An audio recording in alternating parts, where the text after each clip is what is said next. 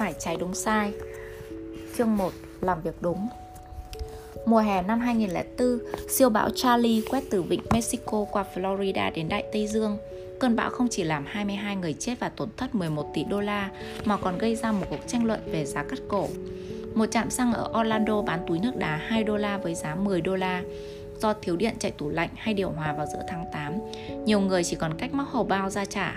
Cây cối bị bão giật đổ dẫn đến nhu cầu cưa cây và sửa mái nhà tăng cao.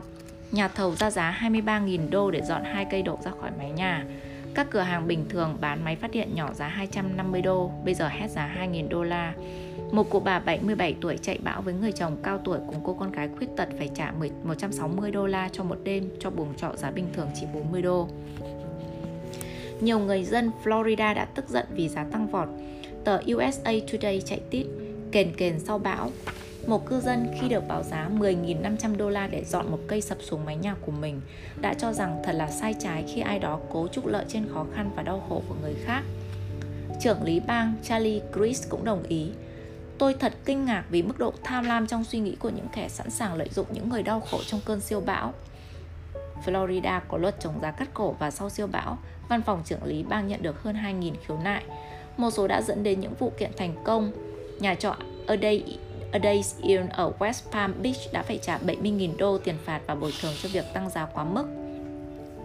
Ngay cả khi Chris bắt đầu thực thi luật chống phạt, chống giá cắt cổ, một số nhà kinh tế cho rằng pháp luật và sự phẫn nộ của công chúng đang bị hiểu sai.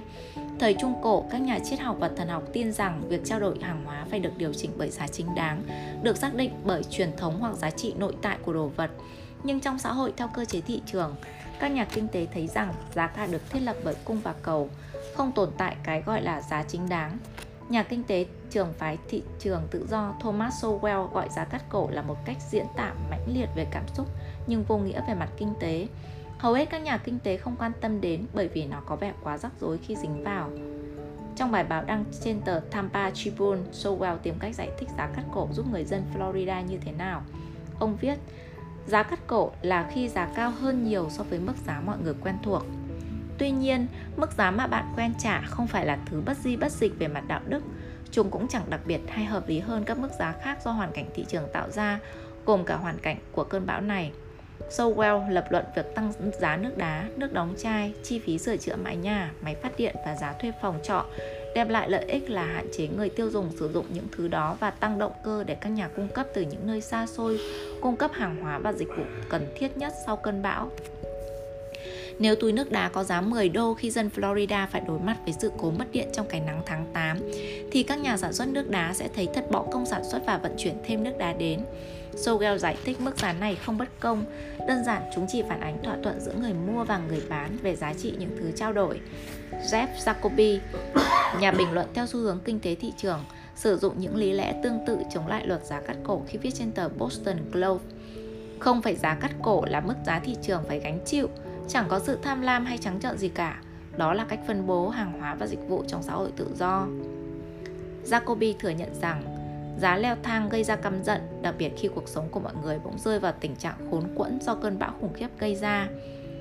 Nhưng cơn giận dữ của công chúng chẳng thể biện minh cho sự, cho việc can thiệp vào thị trường tự do bằng cách ưu đãi nhằm thúc đẩy các nhà cung cấp sản xuất thêm hàng hóa cần thiết. Giá cắt cổ là ưu nhiều hơn khuyết.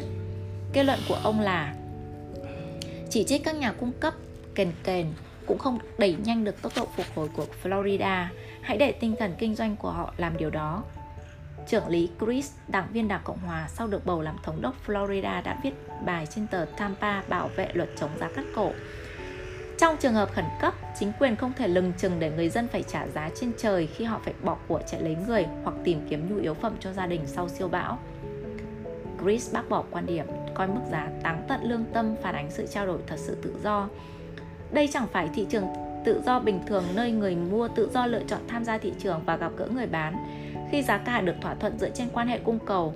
Trong trường hợp khẩn cấp, người mua bị áp buộc không có tự do, họ bắt buộc phải mua những thứ thiết yếu như chỗ ở an toàn. Cuộc tranh luận về giá cắt cổ phát sinh sau siêu bão Charlie đặt ra câu hỏi khó về đạo đức và pháp luật. Việc cho phép người bán hàng hóa và dịch vụ lợi dụng hoàn cảnh thiên tai để đưa ra bất cứ mức giá nào mà thị trường chấp nhận có sai không?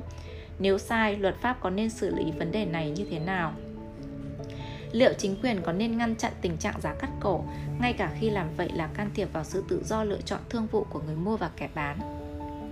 Phúc lợi, tự do và đạo đức Các câu hỏi trên không chỉ đề cập đến cách con người đối xử với nhau, chúng còn liên quan đến pháp luật và cách tổ chức xã hội.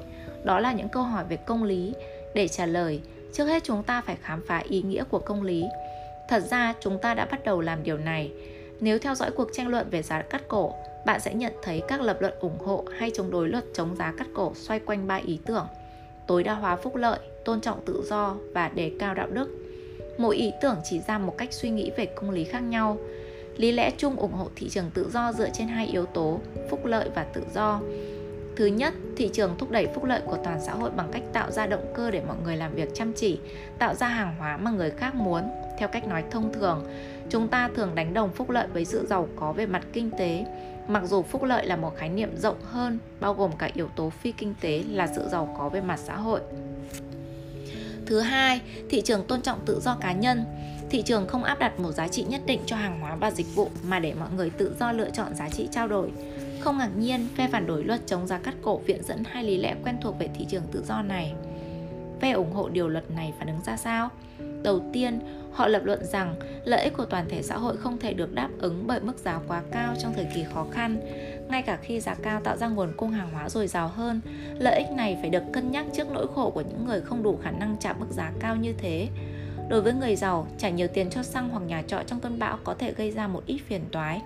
Nhưng đối với những người không giàu, giá cao như thế có thể gây ra nỗi khổ thực sự, có thể khiến họ ở lại nơi nguy hiểm chứ không thể chạy trốn đến nơi an toàn. Những người ủng hộ luật chống giá cắt cổ cho rằng bất kỳ tính toán nào cũng phải xét tới nỗi đau đớn và bất hạnh của nhóm người không đủ tiền trả cho những nhu cầu cơ bản trong trường hợp khẩn cấp. Thứ hai, phe ủng hộ luật chống giá cắt cổ cho rằng trong điều kiện nhất định, thị trường tự do không thực sự tự do như Chris đã chỉ ra. Người mua không có tự do mà bị cưỡng ép, họ bắt buộc trả tiền cho nhu cầu thiết yếu như chỗ ở an toàn. Nếu bạn cùng gia đình đang chạy bão, Việc trả giá cắt cổ cho nhiên liệu hoặc nơi trú ẩn không thực sự là trao đổi tự nguyện. Điều này hơi giống tống tiền. Vì vậy, để xem luật chống giá cắt cổ có công bằng hay không, chúng ta cần xét các đánh giá đối nghịch nhau về phúc lợi và tự do. Nhưng chúng ta cũng cần phải cân nhắc một số lập luận khác. Đa số công chúng ủng hộ luật chống giá cắt cổ vì một điều gì đó có tính bản năng hơn là phúc lợi hoặc tự do. Mọi người bị lũ kền kền, những kẻ kiếm trác trên sự tuyệt vọng của người khác – xúc phạm và mong muốn chúng phải bị trừng phạt. Thứ họ chẳng được lợi lộc gì. Tình cảm như vậy thường bị gạt đi vì bị xem là những xúc cảm cơ bản, không nên xen vào chính sách chung hoặc pháp luật. Như Jacoby viết, chỉ trích các nhà cung cấp kền kền cũng không đẩy nhanh được tốc độ phục hồi của Florida. Nhưng cơn phẫn nộ với những kẻ bán giá cắt cổ không chỉ là sự tức giận vô thức, nó gợi lên một lập luận về mặt đạo đức rất đáng quan tâm. Phẫn nộ là cảm giác tức giận đặc biệt khi bạn tin rằng những kẻ đó nhận được điều chúng không xứng đáng được hưởng. Phẫn nộ là sự tức giận với điều bất công. Chris đã chạm vào ngọn nguồn đạo đức của sự phẫn nộ khi ông mô tả mức độ tham lam trong suy nghĩ của những kẻ sẵn sàng lợi dụng những người đau khổ trong cơn siêu bão. Ông không kết nối quan sát này với luật về giá cắt cổ một cách rõ ràng, nhưng ẩn trong nhận xét của ông là điều gì đó giống lập luận sau đây, lập luận về đức tính. Tham lam là tính xấu của loài người, đặc biệt khi nó khiến con người không quan tâm đến đau khổ của đồng loại. Không chỉ là tính xấu, tham lam còn đi ngược lại đạo đức công dân. Trong thời kỳ khốn khó, một xã hội tốt kéo mọi người lại gần nhau, thay vì ra sức kiếm lợi, con người quan tâm đến nhau. Một xã hội mà ai cũng lợi dụng hàng xóm của mình để trục lợi lúc khó khăn không phải là xã hội tốt. Do đó, quá tham lam là tính xấu mà xã hội tốt nên loại trừ nếu có thể. Luật chống giá cắt cổ không loại bỏ lòng tham, nhưng ít nhất hạn chế lòng tham thể hiện trắng trợn và biểu hiện việc xã hội không chấp thuận nó. Bằng cách trừng phạt chứ không ban thưởng cho hành vi tham lam, xã hội khẳng định đức tính hy sinh vì lợi ích chung. Việc ghi nhận sức mạnh của đạo đức trong lập luận về đức tính không có nghĩa là khăng khăng đạo đức luôn được đặt trước các tiêu chí khác. Bạn có thể kết luận trong một số trường hợp là một cộng đồng bị siêu bão ảnh hưởng có thể cho ác quỷ hưởng lợi, cho phép giá cắt cổ với hy vọng thu hút một đội quân những người sửa mái nhà và các nhà thầu từ xa đến. Thậm chí với cái mất về mặt đạo đức là không trừng phạt được lòng tham, sửa chữa mái nhà trước và kết cấu xã hội sau. Tuy nhiên, cần hết sức chú ý rằng tranh luận quanh luật chống giá cắt cổ không chỉ đơn giản về phúc lợi và tự do mà còn là về đạo đức, về việc tu dưỡng thái độ, tính tình, phẩm chất của cá nhân, nền tảng của một xã hội tốt đẹp. Một số người, kể cả những người ủng hộ luật chống giá cắt cổ, không hoàn toàn đồng tình với lập luận về đạo đức ấy, vì lập luận này mang tính phán xét nhiều hơn lập luận về phúc lợi và tự do.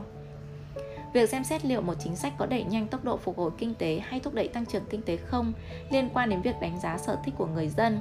Có thể giả định mọi người đều thích thu nhập tăng chứ không giảm và không nên phán xét cách họ chi tiêu tiền của mình. Tương tự thế, để xem xét trong hoàn cảnh bị ép buộc, liệu người dân thực sự có quyền tự do lựa chọn hay không không đòi hỏi phải đánh giá lựa chọn của họ. Câu hỏi đặt ra chỉ là liệu hoặc ở mức độ nào mọi người tự do hơn là bị cưỡng ép. Ngược lại, lập luận đạo đức dựa trên phản xét rằng tham lam là tính xấu mà chính quyền nên ngăn chặn. Nhưng ai sẽ đánh giá điều gì là đạo đức và điều gì là xấu xa? Chẳng phải là công dân của các xã hội đa nguyên đều không đồng ý về những điều như vậy sao? Và phải chăng thật nguy hiểm khi áp đặt các phán xét đạo đức vào trong luật pháp?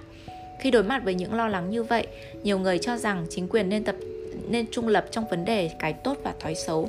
Chính quyền không nên cố gắng cổ vũ thái độ tốt hay ngăn cản thái độ xấu. Vì vậy, trong khi thăm dò phản ứng về giá cắt cổ, chúng ta thấy mình bị kẹt giữa hai hướng. Chúng ta bị tổn thương khi có những kẻ có được thứ chúng không xứng đáng được hưởng. Chúng ta nghĩ lòng tham kiếm chắc trên đau khổ của con người nên bị trừng phạt chứ không phải là khen thưởng. Tuy nhiên, chúng ta lo lắng khi phán xét về đạo đức được thể hiện trong luật. Điểm khó xử này chỉ ra một trong những vấn đề lớn trong triết học chính trị một xã hội công bằng có nên tìm cách thúc đẩy đạo đức các công dân không hay pháp luật cần giữ vai trò trung lập giữa các quan niệm đạo đức đối nghịch nhau để công dân tự do lựa chọn cho mình lối sống tốt nhất theo các lý lẽ trong sách giáo khoa, vấn đề này chia rẽ tư tưởng chính trị cổ đại và hiện đại. Ở một khía cạnh quan trọng, sách đúng. Aristotle viết rằng công lý có nghĩa là cho mọi người những gì họ xứng đáng có được. Và để xác định xem ai xứng đáng với cái gì, chúng ta phải xác định những đức tính nào có giá trị về mặt đạo đức và xứng đáng được tán dương. Aristotle cho rằng chúng ta không thể xác định đâu là một thể chế công bằng nếu không phản ánh được ngay từ đầu cách sống đáng ao ước nhất. Với ông, pháp luật không thể trung lập với vấn đề cách sống tốt đẹp. Ngược lại, các triết gia chính trị hiện đại từ Immanuel Kant thế kỷ 19 đến John Rawls thế kỷ 20 lại cho rằng các nguyên lý các nguyên tắc công lý nhằm xác lập quyền của chúng ta không nên dựa trên bất kỳ quan niệm cụ thể nào về đạo đức về lối sống nào là tốt nhất thay vào đó xã hội công bằng tôn trọng quyền tự do lựa chọn quan điểm sống của bất kỳ công dân nào vì vậy bạn có thể nói các học thuyết công lý cổ đại bắt đầu bằng đạo đức còn các lý thuyết hiện đại bắt đầu bằng tự do. Và trong những chương tới, chúng ta khám phá ưu nhược điểm của các lý thuyết này. Nhưng ngay từ đầu nên nhận thấy là tương phản này có thể làm chúng ta lạc lối. Vì nếu chúng ta xem xét các lập luận về công lý trong các vấn đề chính trị đương đại, các lập luận từ những người bình thường chứ không phải từ các triết gia, chúng ta sẽ thấy một bức tranh phức tạp hơn. Đúng là hầu hết các lập luận của chúng ta đều liên quan đến việc thúc đẩy sự thịnh vượng và tôn trọng tự do cá nhân, ít nhất là bề ngoài nhưng bên dưới những lập luận này và đôi khi xung đột với chúng chúng ta thường xuyên nhìn thấy một hệ thống niềm tin rất khác về những đức tính nào đáng được tôn vinh và tưởng thưởng và lối sống nào một xã hội tốt đẹp nên khuyến khích. Mặc dù coi thịnh vượng và tự do là quan trọng nhất, chúng ta không thể loại bỏ hoàn toàn các phán xét về công lý. Niềm tin rằng công lý liên quan đến đạo đức đã ăn sâu khi nghĩ về công lý dường như ta không thể không nghĩ về cách sống tốt nhất. Thương tích nào xứng đáng với huân chương tử tâm? Trong một số tình huống vấn đề đức tính và tôn vinh đã quá rõ ràng không thể phủ định được Hãy xét cuộc tranh luận gần đây về việc ai đủ điều kiện nhận huân chương tử tâm Purple Heart. Từ năm 1932, quân đội Hoa Kỳ trao tặng huân chương này cho binh sĩ bị thương hoặc thiệt mạng trong chiến trận. Bên cạnh sự tôn vinh, người nhận huân chương được ưu đãi đặc biệt tại Bệnh viện Cựu Chiến binh. Kể từ đầu cuộc chiến hiện nay ở Iraq và Afghanistan, ngày càng nhiều cựu chiến binh bị chẩn đoán mắc chứng rối loạn do stress hậu sang chấn Post-Traumatic Stress Disorder và được điều trị bệnh trạng này. Triệu chứng là ác mộng định kỳ, trầm cảm nặng và tự tử. Ít nhất 300.000 cựu chiến binh được báo cáo bị chấn thương tâm lý hoặc trầm cảm nặng. Một số người ủng hộ đề xuất rằng các cựu chiến binh này cũng nên được nhận huân chương tử tâm. Lý do là chấn thương tâm lý cũng gây những suy nhược như những vết thương trên thân thể. Nên những binh sĩ chịu tổn thương kiểu này phải được nhận huân chương. Sau khi vấn đề được Ủy ban tư vấn nghiên cứu, năm 2009, Lầu Năm Góc công bố rằng huân chương tử tâm sẽ chỉ dành cho binh sĩ bị thương. Cựu binh bị rối loạn tâm thần và chấn thương tâm lý không đủ tiêu chuẩn, mặc dù họ hội đủ điều kiện được miễn phí điều trị y tế và nhận hỗ trợ tàn tật từ chính quyền. Lầu năm góc đưa ra hai lý do. Rối loạn do stress hậu sang chấn không phải do hành động cố ý từ phía quân địch và triệu chứng khó chẩn đoán một cách khách quan. Quyết định của lầu năm góc có đúng không? Lý do không thật thuyết phục. Chính họ cũng cho như vậy. Trong chiến tranh Iraq, một trong những thương tích phổ biến nhất khiến binh sĩ được nhận huân chương tự tâm là thủng màng nhĩ, xảy ra do nổ ở gần. Nhưng không giống như chúng bom đạn, tiếng nổ không phải là chiến thuật có chủ ý của đối phương nhằm gây tổn thất. Kiểu bị thương này, giống như stress hậu sang chấn, là hậu quả phụ của các hoạt động chiến trường. Và mặc dù các rối loạn tâm lý khó chẩn đoán hơn gãy chân tay, nhưng thương tổn do chúng gây ra có thể để lại hậu quả nặng nề và lâu dài hơn. Khi cuộc tranh luận về huân chương tự tâm lan rộng, người ta thấy vấn đề thực sự nằm ở ý nghĩa của huân chương và đức tính nào mà huân chương tôn vinh. Không giống các huân chương quân sự khác, huân chương tự tâm tôn vinh sự hy sinh chứ không phải lòng dũng cảm. Nó không yêu cầu phải có hành động anh hùng mà chỉ cần vết thương do quân địch gây ra. Vấn đề là nên xem xét loại vết thương nào. Một nhóm cựu chiến binh có tên huân chương quân công tự tâm phản đối việc trao huân chương cho chấn thương tâm lý. Họ cho rằng điều này làm giảm giá trị của danh dự cao quý này. Phát ngôn viên của nhóm nói rằng đổ máu phải là yếu tố cốt lõi. Ông không giải thích lý do tại sao không nên xét thương tích không đổ máu. Nhưng cựu đại úy thủy quân lục chiến Tyler E. Bordrill, người ủng hộ việc nên tặng huân chương cho các chấn thương tâm lý, đã có một phân tích thuyết phục cho cuộc tranh luận này. Ông quy tội phe đối lập là có thái độ coi căng thẳng tâm lý thể hiện sự yếu đuối, một thái độ thâm căn cố đế trong quân đội. Chính nền văn hóa đòi hỏi tính cách cứng rắn cũng khuyến khích mọi người nghi ngờ rằng bạo lực chiến tranh có thể làm tổn hại những bạn lĩnh mạnh mẽ nhất.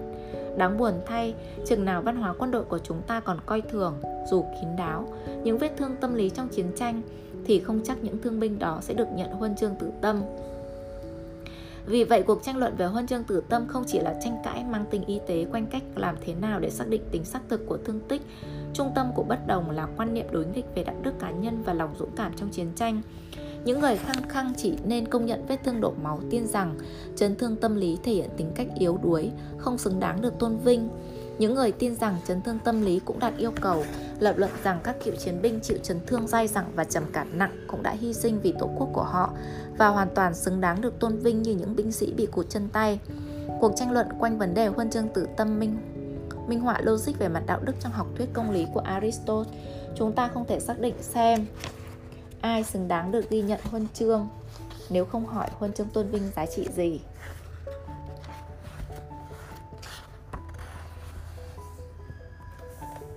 Và để trả lời câu hỏi này, chúng ta phải đánh giá những quan niệm đối lập về tính cách và sự hy sinh. Có thể lập luận huân chương quân công là trường hợp đặc biệt có nguồn gốc đạo, từ đạo lý về danh dự và phẩm giá của thời cổ đại. Bây giờ, hầu hết các lập luận về công lý của chúng ta nói về cách thức phân phối của cải hay những gánh nặng của thời kỳ khó khăn và làm thế nào để xác định các quyền công dân cơ bản. Ở khía cạnh này, yếu tố phúc lợi và tự do chiếm ưu thế, nhưng lập luận về cái đúng và cái sai của các lý lẽ kinh tế thường dẫn chúng ta quay trở lại câu hỏi về mặt đạo đức của Aristotle, con người xứng đáng với điều gì và lý do tại sao.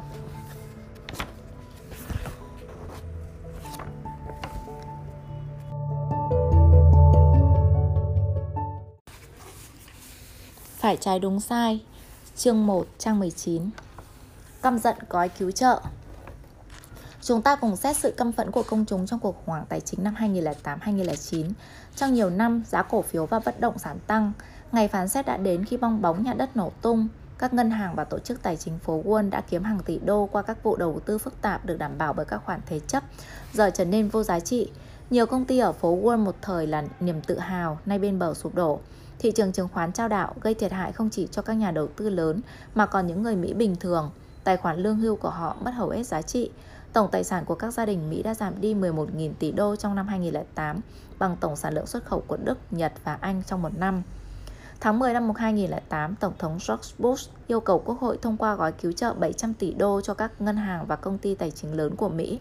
Điều này có vẻ không công bằng vì phố Wall đã kiếm được lợi nhuận khổng lồ trong thời kỳ thuận lợi và giờ đây khi mọi thứ xấu đi lại yêu cầu người nộp thuế chi tiền. Nhưng dường như không có giải pháp nào khác. Các ngân hàng và công ty tài chính đã phát triển ra quá lớn và bám rễ vào mọi lĩnh vực của nền kinh tế, đến nỗi sự sụp đổ của chúng sẽ kéo theo toàn bộ hệ thống tài chính. Chúng đã quá lớn không thể để cho sụp được. Không ai nói rằng các ngân hàng và quỹ đầu tư đáng được cứu trợ. Các vụ thế chấp thiếu cẩn trọng của họ được các quy định thiếu chặt chẽ của chính phủ tạo điều kiện đã tạo ra cuộc khủng hoảng này. Nhưng giờ đây, sức khỏe của toàn bộ nền kinh tế nói chung đáng quan tâm hơn sự công bằng. Quốc hội miễn cưỡng thông qua số tiền cứu trợ, sau đó xuất hiện vụ tiền thưởng. Ngay sau khi tiền cứu trợ bắt đầu được bơm xuống, các tài liệu dò dỉ tiết lộ tin tức một số công ty nhận tiền tài trợ từ chính phủ đã chi hàng triệu đô la tiền thưởng cho các giám đốc điều hành. Vụ việc nghiêm trọng nhất là American International Group AIG, công ty bảo hiểm khổng lồ đang bên bờ vực phá sản do các khoản đầu tư đầy mạo hiểm của bộ phận các sản phẩm tài chính. Mặc dù được chính phủ giải cứu với khoản tiền khổng lồ 173 tỷ đô, công ty đã thưởng 165 triệu đô cho các vị giám đốc ở chính bộ phận đã nhanh chóng tạo ra khủng hoảng. 73 nhân viên nhận được tiền thưởng từ 1 triệu đô trở lên. Tin tức về khoản tiền thưởng làm công chúng đùng đùng nổi giận. Lần này sự phẫn nộ không phải về túi nước đá 10 đô hoặc giá phòng trọ cao ngất. Đây là khoản tiền thưởng lớn lấy từ tiền thuế của dân dành cho những thành viên của bộ phận đã khiến hệ thống tài chính toàn cầu suýt sụp đổ. Có gì đó không ổn với vụ việc này. Mặc dù chính phủ Hoa Kỳ hiện nắm giữ 80% cổ phần của AIG, Bộ trưởng Tài chính Van Nài trong vô vọng Tổng Giám đốc điều hành AIG do chính phủ bổ nhiệm hủy bỏ khoản tiền thưởng. Vị Tổng Giám đốc trả lời, Chúng tôi không thể thu hút và giữ những người giỏi nếu nhân viên tin rằng tiền lương của họ tiếp tục bị Bộ Tài chính Mỹ điều chỉnh một cách độc đoán. Vị giám đốc tuyên bố cần phải có các nhân viên tài năng để đẩy đi các khoản nợ xấu, đem lại lợi ích của người nộp thuế, là những người xét cho cùng là chủ sở hữu phần lớn công ty. Công chúng phản ứng giận dữ. Tờ báo lá cải New York Post chạy một dòng tít to, chiếm trọn một trang báo thể hiện tình cảm của nhiều người. Đừng vội vàng như thế, lũ khốn tham na, tham lam. Hạ viện Hoa Kỳ tìm cách thu lại khoản tiền thưởng bằng cách phê duyệt một đạo luật đánh thuế tới 90% khoản tiền thưởng trả cho nhân viên của công ty nhận gói cứu trợ lớn. Dưới áp lực của Andrew Cuomo, Tổng trưởng lý bang New York, 15 trong tổng số 20 quan chức hàng đầu của AIG nhận tiền thưởng đã đồng ý trả lại tiền thưởng với tổng giá trị lên tới 50 triệu đô. Cử chỉ này phần nào xoa dịu công chúng và khiến Thượng viện không thông qua đạo luật thuế trừng phạt. Nhưng tình tiết này khiến công chúng không sẵn lòng chi thêm tiền để xử lý hậu quả mà giới tài chính đã tạo ra. Sự giận dữ chủ yếu là cảm giác bất công. Ngay cả trước khi vấn đề tiền thưởng nổ ra, công chúng đã do dự và mâu thuẫn đối với gói cứu trợ, người Mỹ bị giằng xé giữa nhu cầu phải ngăn chặn cuộc khủng hoảng kinh tế gây hại cho tất cả mọi người và niềm tin cho rằng việc bơm những khoản tiền lớn xuống các ngân hàng và công ty đầu tư bị phá sản là điều vô cùng bất công. Để tránh thảm họa kinh tế, quốc hội và công chúng đã chấp nhận. Nhưng xét về mặt đạo đức, điều này chẳng khác gì tống tiền. Ẩn dưới nỗi tức giận về gói cứu trợ là niềm tin về giá trị đạo đức. Các giám đốc điều hành nhận được tiền thưởng và các công ty nhận được cứu trợ không xứng đáng. Nhưng tại sao không? Lý do có vẻ ít rõ ràng hơn thoạt tưởng. Hãy xem xét hai câu trả lời khả dĩ. Một câu liên quan đến sự tham lam, câu kia liên quan đến sự thất bại. Một nguyên nhân gây phẫn nộ là khoản tiền thưởng dường như để thưởng cho sự tham lam như tiêu đề trên tờ báo lá cải. Công chúng cảm thấy điều này là không thể chấp nhận về mặt đạo đức. Không chỉ khoản tiền thưởng mà cả gói cứu trợ dường như là phần thưởng chứ không phải trừng phạt hành vi tham lam. Các thương nhân đã đẩy công ty của mình và cả đất nước vào tình trạng tài chính cực kỳ nguy hiểm do đã đầu tư liều lĩnh để theo đuổi lợi nhuận ngày càng lớn hơn nhét đầy túi lợi nhuận trong thời hoàng kim, họ không thấy có gì sai trái với khoản tiền thưởng hàng triệu đô ngay cả khi sau ngay cả sau khi các khoản đầu tư của họ đã tiêu tan. Không chỉ báo chí mà cả các quan chức cũng lên tiếng phê phán lòng tham với lời lẽ tao nhã hơn. Thượng nghị sĩ Sherrod Brown, tiểu bang Ohio cho rằng hành vi của AIG sặc mùi kiêu ngạo, tham lam và tồi tệ.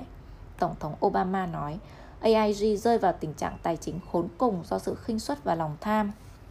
Vấn đề của quan điểm phê phán lòng tham là nó không phân biệt được tiền thưởng lấy từ gói cứu trợ sau cuộc khủng hoảng với tiền thưởng do thị trường đem lại vào thời thịnh vượng. Tham lam là tính xấu, một thái độ xấu, một sự hám lợi quá độ và mù quáng. Vì vậy, thật dễ hiểu khi thấy mọi người không muốn tưởng thưởng hành vi này. Nhưng liệu có lý do nào để cho rằng những người nhận tiền thưởng từ gói trợ cấp có mức độ tham lam lớn hơn so với vài năm trước? Lúc đó họ đi xe xịn và còn lĩnh nhiều tiền thưởng hơn. Thương nhân, chủ ngân hàng và các nhà quản lý quỹ đầu tư có số vất vả. Tìm kiếm lợi nhuận tài chính là cách kiếm sống của họ. Thị trường chứng khoán phát hay suy chẳng tác động gì tới khuynh hướng nghề nghiệp hay làm hỏng đi tính cách của họ. Vì vậy, nếu tưởng cho lòng tham bằng tiền cứu trợ là sai, thì chẳng phải thưởng khi thị trường phát đạt cũng là sai. Công chúng đã nổi giận vào năm 2008 khi các công ty tài chính ở phố Wall một số nhận cứu trợ từ tiền thuế của người dân chi 16 tỷ đô tiền thưởng. Nhưng con số này chưa bằng một nửa số tiền thưởng trong năm 2006, 30 tỷ 4 tỷ đô và 2007 33 tỷ đô. Nếu lòng tham là lý do bây giờ họ không xứng đáng được nhận tiền thưởng, vậy cơ sở nào để nói họ xứng đáng với số tiền thưởng trước kia? Điểm khác biệt rõ ràng là tiền thưởng lấy từ gói cứu trợ là tiền của người dân đóng thuế, trong khi các khoản tiền thưởng nhận được trong thời kỳ thuận lợi đến từ các khoản thu nhập của công ty.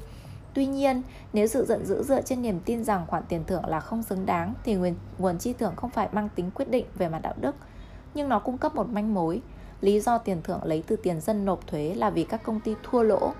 Điều này đưa chúng ta đến nguyên nhân chính của nỗi tức giận, sự phản đối thực sự của công chúng Mỹ đối với tiền thưởng và gói cứu trợ không phải là phần thưởng cho lòng tham mà là phần thưởng cho sự thất bại. Người Mỹ khó chịu với sự thất bại hơn là lòng tham. Trong xã hội do thị trường dẫn dắt, những người giàu tham vọng được kỳ vọng sẽ theo đuổi mạnh mẽ quyền lợi của mình và ranh giới giữa lợi ích cá nhân và sự tham lam thương mở, thường mờ nhạt. Nhưng ranh giới giữa thành công và thất bại lại rõ ràng hơn nhiều. Và ý tưởng người thành công xứng đáng được tưởng thưởng là ý niệm cốt lõi của giấc mơ Mỹ. Không đề cập đến lòng tham, Tổng thống Obama hiểu rằng tưởng thưởng sự thất bại mới là nguồn gốc sâu xa của bất mãn và phẫn nộ. Trong thông báo giới hạn mức lương của nhân viên điều hành tại các công ty nhận gói cứu trợ, Obama nêu lên nguồn gốc sự giận dữ. Đây là nước Mỹ, chúng ta không coi rẻ của cải, chúng ta không ghen ghét ai đó thành công và chúng ta tin chắc rằng thành công phải được khen thưởng. Nhưng điều làm người dân khó chịu và hoàn toàn chính đáng là các nhân viên điều hành được khen thưởng vì đã thất bại, đặc biệt khi tiền thưởng lấy từ tiền đóng thuế của dân. Một trong những tuyên bố kỳ lạ nhất về gói cứu trợ là của thượng nghị sĩ Charlie Grassley, tiểu bang Iowa, một người theo trường phái bảo thủ tài chính chủ trương tránh bộ chi, giảm chi tiêu công và nợ quốc gia, ủng hộ các giảm thuế và tự do thương mại, fiscal conservatism. Khi nỗi tức giận đang ở cao trào, trong cuộc phỏng vấn trên đài phát thanh Iowa, Grassley nói điều làm ông cảm thấy phiền lòng nhất là việc các vị giám đốc điều hành từ chối nhận bất kỳ trách nhiệm nào vì thất bại. Ông sẽ nghĩ về họ tốt hơn một chút nếu họ bắt chước người Nhật, đến trước người dân Mỹ cúi đầu nói tôi xin lỗi, rồi sau đó từ chức hoặc đi tự tử. Glassley sau đó giải thích mình không kêu gọi các vị giám đốc tự tử, nhưng ông thực sự muốn họ nhận trách nhiệm về thất bại, phải cảm thấy ăn năn và xin lỗi công chúng. Tôi đã không nghe thấy các vị giám đốc làm điều này, và điều này khiến cử tri trong quận của tôi khó lòng chi thêm tiền cứu trợ. Ý kiến của Glassley khẳng định linh cảm của tôi, sự giận dữ đối với gói giải cứu không phải chủ yếu chĩa vào lòng tham. Những gì xúc phạm ý thức công lý của người Mỹ là tiền thuế của họ được sử dụng để thưởng cho sự thất bại. Nếu điều này đúng, vẫn còn đó câu hỏi liệu quan điểm về gói cứu trợ có hợp lý không? Liệu giám đốc điều hành và quan chức cao cấp của các ngân hàng và công ty đầu tư lớn có bị đổ lỗi gây ra cuộc khủng hoảng tài chính không? Nhiều người đã không nghĩ như vậy, điều trần trước Ủy ban Quốc hội điều tra cuộc khủng hoảng tài chính. Họ khẳng định mình đã làm tất cả những gì có thể với thông tin có được. Cựu Tổng Giám đốc điều hành Bear Stearns, một công ty đầu tư tại phố Wall sụp đổ trong năm 2008, cho biết ông đã suy nghĩ rất nhiều về việc mình có thể làm bất cứ điều gì khác đi không. Ông kết luận mình đã làm tất cả những gì có thể đơn giản là tôi không thể làm bất kỳ, bất cứ điều gì có thể thay đổi tình hình mà chúng ta phải đối mặt. Tổng giám đốc các công ty thua lỗ khác cũng đồng ý như vậy, khẳng định họ là nạn nhân của một cơn sóng thần tài chính mà họ không thể kiểm soát nổi. Một thái độ tương tự như thế với các nhân viên trẻ tuổi, những người đã có một thời kỳ khó khăn trước cơn giận dữ của công chúng về tiền thưởng của họ. Không có bất kỳ ai thông cảm cho chúng tôi. Một người buôn bán chứng khoán ở phố Wall nói với phóng viên tạp chí Vanity Fair, cứ như thể chúng tôi không làm việc chăm chỉ ẩn dụ sóng thần trở thành tiếng lóng của gói cứu trợ, đặc biệt trong giới tài chính. Nếu các vị giám đốc điều hành đã đúng khi nói rằng sự thất bại của các công ty là do tác động kinh tế lớn gây ra chứ không phải do quyết định của họ, thì điều này sẽ giải thích tại sao họ không thể hiện sự hối hận mà thượng nghị sĩ Grassley muốn nghe. Nhưng nó cũng đặt ra một câu hỏi sâu sắc về sự thất bại, thành công và công lý. Nếu tác động kinh tế mang tính hủy diệt chịu trách nhiệm gây ra thảm họa tài chính những năm 2008 và 2009, có thể cho rằng chính tác động này cũng đã tạo ra khoản lãi ngoạn mục trong những năm trước đó. Nếu mất mùa là do thời tiết xấu thì thời kỳ hưng thịnh tại sao trí tuệ, tài năng và lao động cực nhọc của nhân viên ngân hàng, người buôn bán chứng khoán và các vị giám đốc điều hành ở phố Wall lại đem các khoản lợi nhuận kích sổ Đối mặt với sự phẫn nộ của công chúng về việc chi tiền thưởng cho sự thất bại, các giám đốc cho rằng các khoản tiền này không hoàn toàn do chính họ quyết định mà còn là sản phẩm của những tác động ngoài tầm kiểm soát của họ. Họ có thể đúng, nhưng nếu điều này đúng, có lý do chính đáng đặt câu hỏi cho lập luận của họ về những khoản lương thưởng khổng lồ trong thời kỳ hưng thịnh.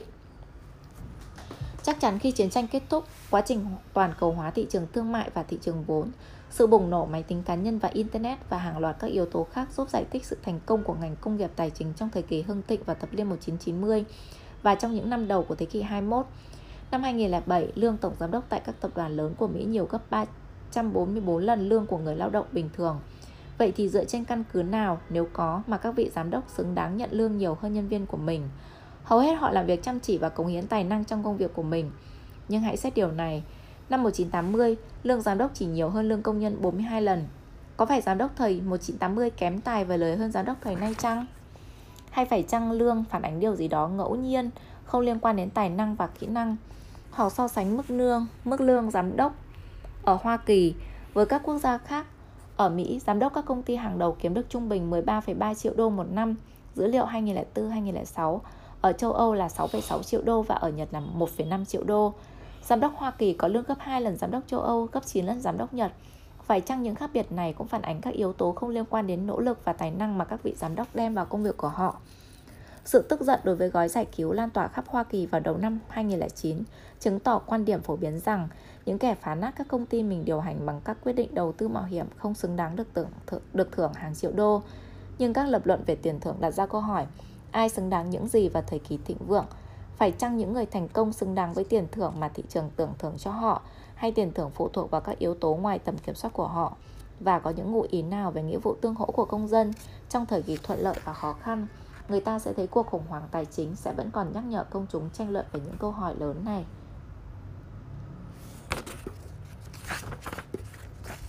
Ba phương pháp tiếp cận công lý Câu hỏi một xã hội có công bằng không chính là hỏi cách phân phối những điều chúng ta được thưởng, thu nhập và sự giàu có, trách nhiệm và quyền lợi, quyền lực và cơ hội, chức vụ và danh dự. Một xã hội công bằng phân phối những thứ này đúng cách, mỗi người nhận đúng phần mình đáng được hưởng. Nhưng câu hỏi khó khăn là ai xứng đáng được hưởng gì và vì sao? Chúng ta đã bắt đầu vật lộn với những câu hỏi này khi suy ngẫm về sự đúng sai của giá cắt cổ, tiêu chuẩn huân chương tử tâm và gói cứu trợ. Chúng ta đã xác định ba cách phân phối, phúc lợi, tự do và đạo đức. Mỗi cách đưa ra một cách suy nghĩ về công lý khác nhau. Một số cuộc tranh luận của chúng ta phản ánh sự bất đồng về ý nghĩa của việc tối đa hóa phúc lợi xã hội hoặc tôn trọng tự do hay khuyến khích đạo đức. Những cuộc tranh luận khác liên quan đến bất đồng về việc phải làm gì khi xảy ra các cuộc xung đột về lý tưởng. Triết học chính trị không thể giải quyết triệt để các bất đồng này, nhưng có thể định hình các lập luật của chúng ta và cung cấp cho chúng ta với tư cách công dân của một xã hội dân chủ những lựa chọn rõ ràng về mặt đạo đức cho các giải pháp chúng ta đưa ra. Cuốn sách này khám phá ưu nhược điểm của ba cách suy nghĩ về công lý. Chúng ta bắt đầu với ý tưởng về tối đa hóa phúc lợi đối với các xã hội theo cơ chế thị trường. Ý tưởng này là khởi điểm rất tự nhiên. Nhiều cuộc tranh luận chính trị hiện đại là về việc làm thế nào để thúc đẩy sự thịnh vượng hoặc cải thiện tiêu chuẩn sống của con người hoặc thúc đẩy tăng trưởng kinh tế. Tại sao chúng ta quan tâm đến những thứ này? Câu trả lời rõ ràng nhất là chúng ta nghĩ rằng sự thịnh vượng làm cho chúng ta, từng cá nhân hay toàn xã hội khấm khá hơn. Nói cách khác, thịnh vượng quan trọng vì nó đóng góp vào phúc lợi của chúng ta. Để tìm hiểu ý tưởng này, chúng ta nói về thuyết vị lợi. Một học thuyết lý giải sâu sắc nhất việc tại sao và bằng cách nào chúng ta nên tối đa hóa phúc lợi hay tìm kiếm hạnh phúc lớn nhất cho nhiều người nhất, theo lời các triết gia theo thuyết vị lợi. Tiếp theo, chúng ta xét một loạt học thuyết kết nối công lý với tự do. Hầu hết các học thuyết này nhấn mạnh phải tôn trọng các quyền cá nhân, mặc dù chúng vẫn bất đồng với nhau về quyền nào được coi là quan trọng nhất. Trong các nền chính trị hiện đại, ý tưởng công lý có nghĩa là tôn trọng tự do và các quyền cá nhân ít nhất cũng quen thuộc như ý tưởng tối đa hóa phúc lợi của thuyết vị lợi. Ví dụ, tuyên ngôn nhân quyền Hoa Kỳ US Bill of Rights đưa ra một số quyền tự do, bao gồm quyền tự do ngôn luận và tự do tôn giáo, mà ngay cả số đông cũng không được vi phạm. Và trên thế giới, Tư tưởng công lý có nghĩa là tôn trọng một số quyền phổ quát của con người ngày càng được chấp nhận rộng rãi. Về lý thuyết là thế, mặc dù thực tế không phải luôn luôn được như thế. Cách tiếp cận công lý bắt đầu từ tự do là một trường phái lớn. Trên thực tế, một trong những lập luận khó nhằn nhất trong thời đại của chúng ta nằm lưng chừng giữa hai phía đối nghịch, phái tự do kinh tế và phái công bằng. Cầm đầu phái tự do kinh tế là những người tự do theo thuyết thị trường mở, những người tin rằng công lý là phải tôn trọng và bảo vệ những lựa chọn tự nguyện của những người tán thành đủ tuổi thành niên. Phái công bằng gồm các nhà lý thuyết theo khuynh hướng quân bình. Họ cho rằng thị trường tự do không công bằng cũng chẳng tự do. Theo quan điểm của họ, công lý đòi hỏi các chính sách điều chỉnh những khuyết tật xã hội và kinh tế để tất cả mọi người có cơ hội thành công bằng nhau. Laissez-faire là lý thuyết trong kinh tế học chủ trương chính phủ phải để cho kỹ nghệ trong nước được tự do hoạt động, không có những phương thức kiềm chế kinh tế như thuế má hoặc có những cơ sở độc quyền của chính phủ. Từ ngữ này trong tiếng Pháp có nghĩa là để tự nhiên hoặc để tự do. Lý thuyết này ngược lại với lý thuyết kinh tế xã hội chủ nghĩa. Egalitarian Người có niềm tin rằng mọi người đều quan trọng như nhau và do đó nên có quyền lợi và cơ hội giống nhau. Cuối cùng, chúng ta xét học thuyết coi công lý gắn với đạo đức và lối sống tốt đẹp. Trong chính trị đương đại, các thuyết đạo đức thường được coi là của những người bảo vệ bảo thủ văn hóa và bảo vệ thần quyền. Ý tưởng đặt ra luật về đạo đức là điều đáng nguyền rủa với nhiều công dân trong các xã hội tự do vì điều này dẫn đến nguy cơ thiếu khoan dung và cưỡng chế. Nhưng nhiều phong trào chính trị trên rất nhiều ý thức hệ đã lấy liềm cảm hứng từ khái niệm một xã hội công bằng phải khẳng định một vài đức tính và quan niệm về lối sống tốt đẹp. Không chỉ phong trào Taliban mà những người theo chủ nghĩa bãi nô và mục sư Martin Luther King đã đưa ra quan điểm của mình về công lý từ các lý tưởng đạo đức và tôn giáo. Trước khi cố gắng xét các học thuyết về công lý, thật đáng đặt câu hỏi, các luật luận triết học diễn tiến như thế nào, đặc biệt trong lĩnh vực dễ tranh cãi như triết học đạo đức và chính trị. Thường chúng bắt đầu từ những tình huống cụ thể, như chúng ta thấy trong cuộc thảo luận trước về giá cắt cổ, huân chương tử tâm và gói cứu trợ. Các nhận xét về chính trị và đạo đức thường đối nghịch nhau. Thường thì bất đồng nảy sinh giữa phe ủng hộ và chống đối trong công luận. Đôi khi bất đồng phát sinh giữa cá nhân chúng ta khi thấy chính mình bị giằng xé hoặc mâu thuẫn về một vấn đề đạo đức khó nhằn. Nhưng chính xác là làm thế nào chúng ta có thể lý giải quá trình đi từ những phán xét đối với tình huống cụ thể đến những nguyên tắc công lý mà chúng ta tin rằng nên áp dụng cho tất cả mọi tình huống. Tóm lại, lý giải đạo đức bao gồm những điều gì? Để xem lý giải đạo đức diễn tiến như thế nào, chúng ta xét hai tình huống. Một tình huống là câu chuyện mang tính giả định xuất hiện trong nhiều cuộc thảo luận của các triết gia. Tình huống còn lại là một câu chuyện có thật về một bi kịch đạo đức vô cùng đau đớn. Hãy cùng xét tình huống giả thiết triết học trước. Giống như tất cả những câu chuyện cùng loại, nó bao gồm một kịch bản được lược bớt sự phức tạp trong thực tế để chúng ta có thể tập trung vào vấn đề triết học. Phải trái đúng sai chương 1 Trang 33 Xe điện đứt phanh Giả sử bạn là người điều khiển xe điện lao trên đường ray với tốc độ 96 km/h.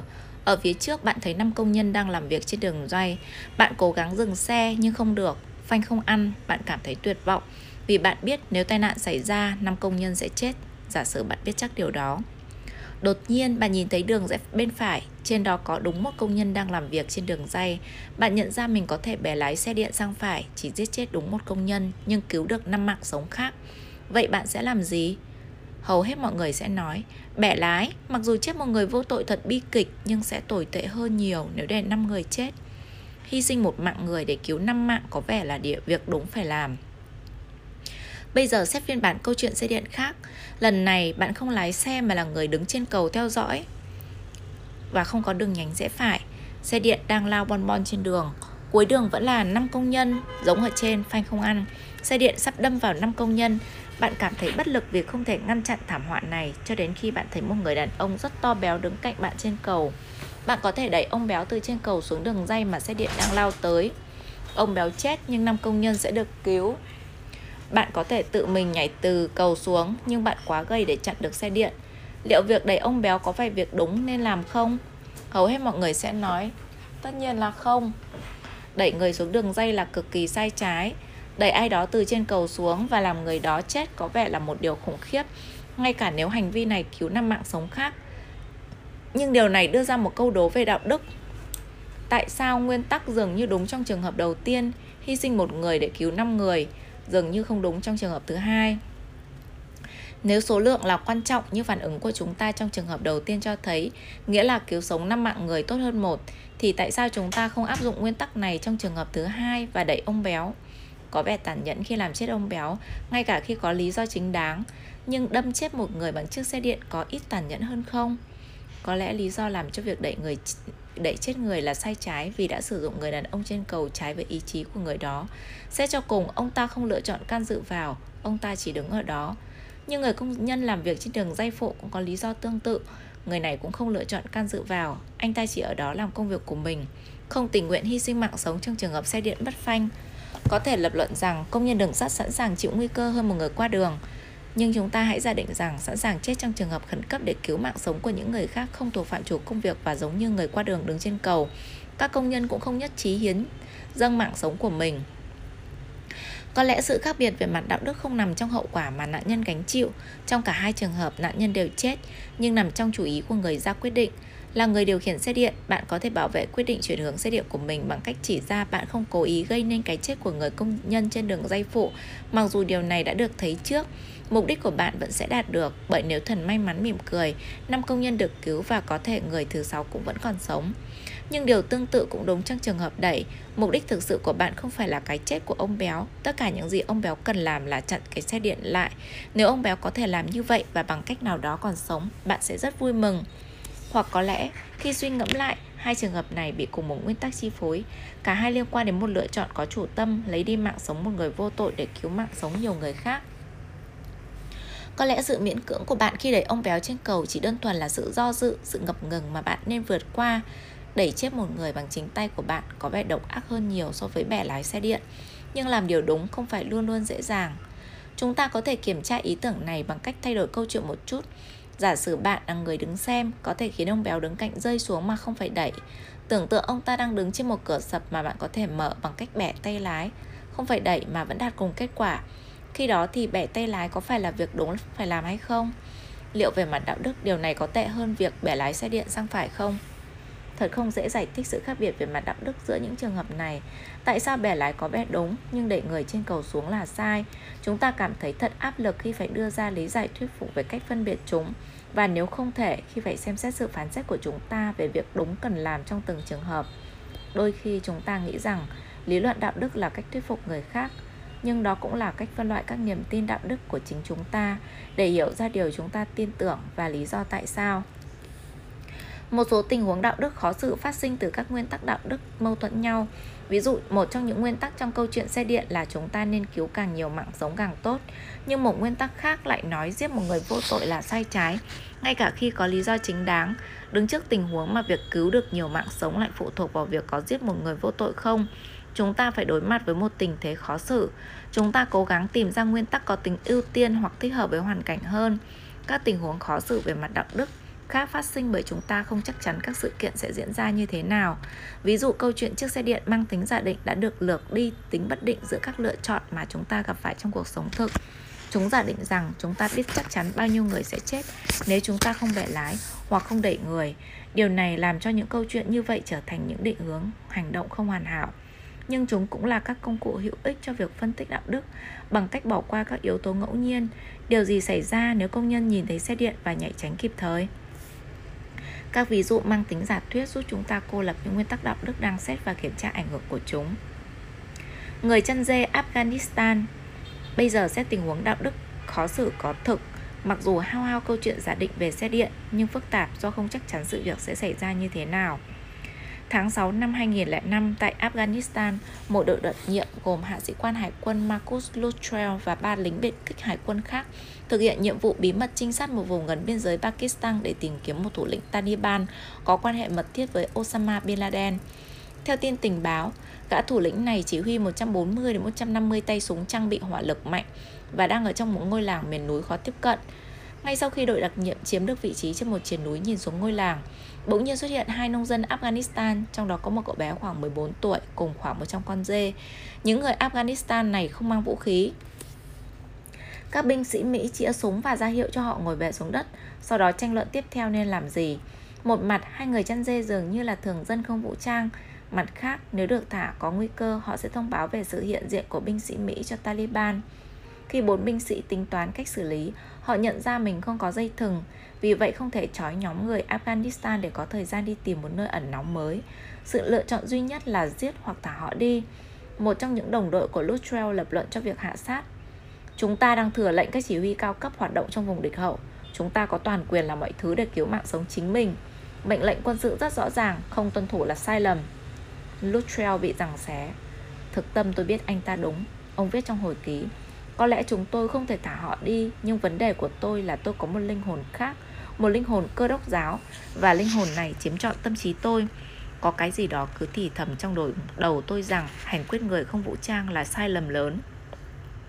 Luttrell không giải thích linh hồn cơ đốc giáo của ông nghĩa là gì, nhưng cuối cùng lương tâm không cho phép ông giết những người chăn dê. Ông bỏ lá phiếu mang tính quyết định về việc thả họ đi, một trong ba đồng đội của ông bỏ phiếu trắng. Đó là một điều ông sẽ phải hối tiếc. Khoảng một tiếng rưỡi sau khi thả người, bốn binh sĩ phát hiện mình bị một nhóm 80 đến 100 chiến binh Taliban trang bị AK-47 và súng phóng lựu bao vây. Trong cuộc đọ súng ác liệt đó, cả ba đồng đội của Luttrell thiệt mạng. Các tay súng Taliban cũng bắn hạ một máy bay trực thăng Mỹ tìm cách giải cứu đội đặc nhiệm, làm thiệt mạng tất cả 16 binh sĩ trên máy bay.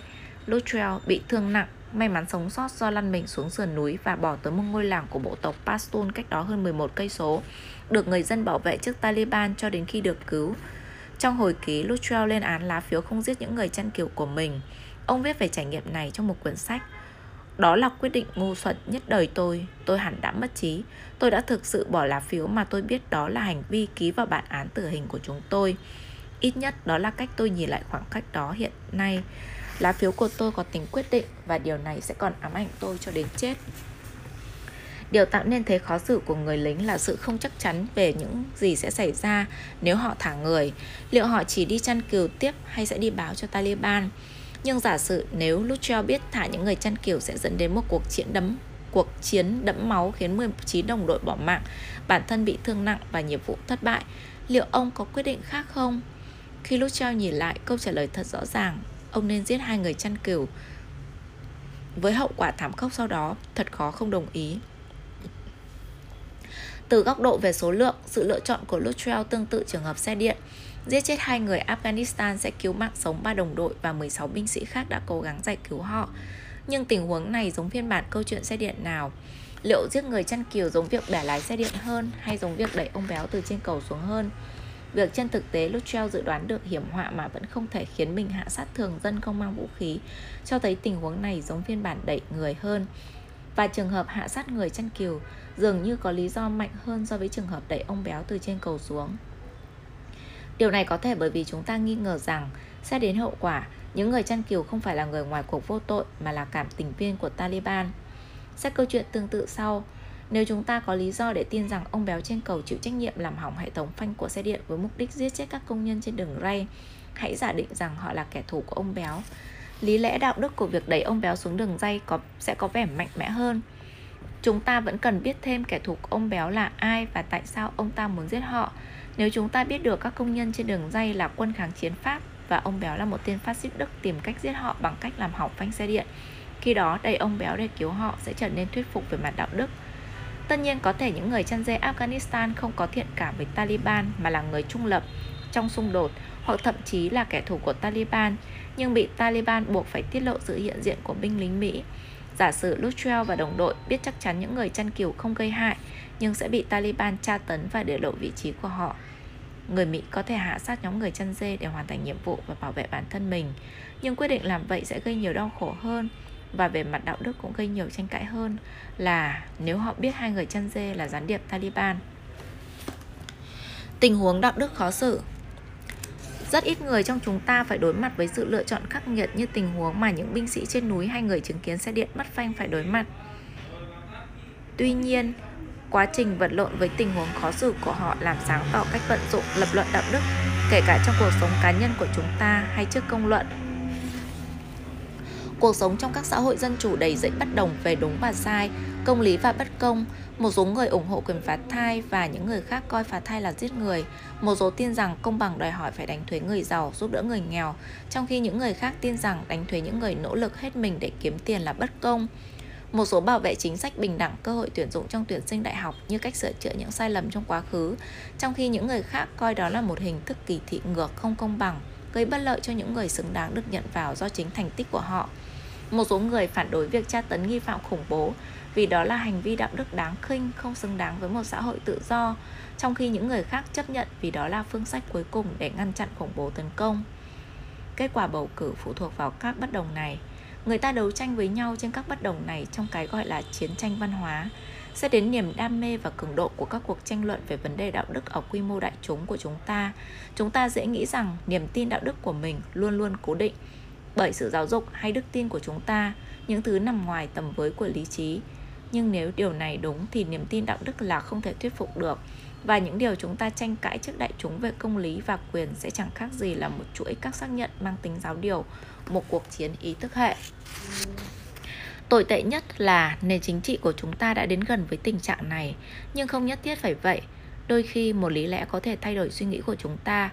Sau đó làm thế nào mà chúng ta có thể tìm ra con đường của mình qua vùng đất các mặt đối lập, công lý và bất công, bình đẳng và bất bình đẳng, quyền cá nhân và công ích. Cuốn sách này cố gắng trả lời câu hỏi trên. Một cách bắt đầu là chú ý đến cách niềm tin đạo đức xuất hiện một cách tự nhiên khi ai đó đối mặt với một vấn đề đạo đức khó khăn. Chúng ta bắt đầu từ một ý kiến hoặc phán xét về điều đúng phải làm. Bẻ lái xe điện vào đường dây phụ, sau đó chúng ta trình bày các lý do cho phán xét của mình để xác định nguyên tắc nền tảng nằm bên dưới, thà hy sinh một mạng để cứu sống nhiều mạng hơn. Sau đó khi đối mặt với tình huống mâu thuẫn với nguyên tắc đó, chúng ta rơi vào tình trạng ngờ vực. Tôi nghĩ cứu càng nhiều người càng tốt là điều luôn luôn đúng, nhưng việc đẩy ông béo từ trên cầu xuống hoặc hạ sát những người chăn kiều không vũ trang có vẻ là sai trái. Cảm nhận sức mạnh của những ngờ vực đó và áp lực để sắp xếp lại suy nghĩ là động lực của triết học. Đối mặt với sự căng thẳng này, chúng ta có thể thay đổi ý kiến của mình về việc đúng phải làm hoặc xét lại những nguyên tắc ban đầu chúng ta tán thành. Khi gặp phải tình huống mới, chúng ta trở tới trở lui giữa các phán xét và nguyên tắc của mình, xem lại từng thứ trong mối tương quan. Sự biến đổi của tâm trí từ thế giới hành động sang địa hạt của sự suy lý và quay ngược lại là mục đích của suy ngẫm đạo đức. Tách thay ngén các lập luận đạo đức như vậy cách biện chứng giữa phán xét của chúng ta về tình huống cụ thể và các nguyên tắc suy nghĩ của chúng ta đã có một truyền thống lâu đời.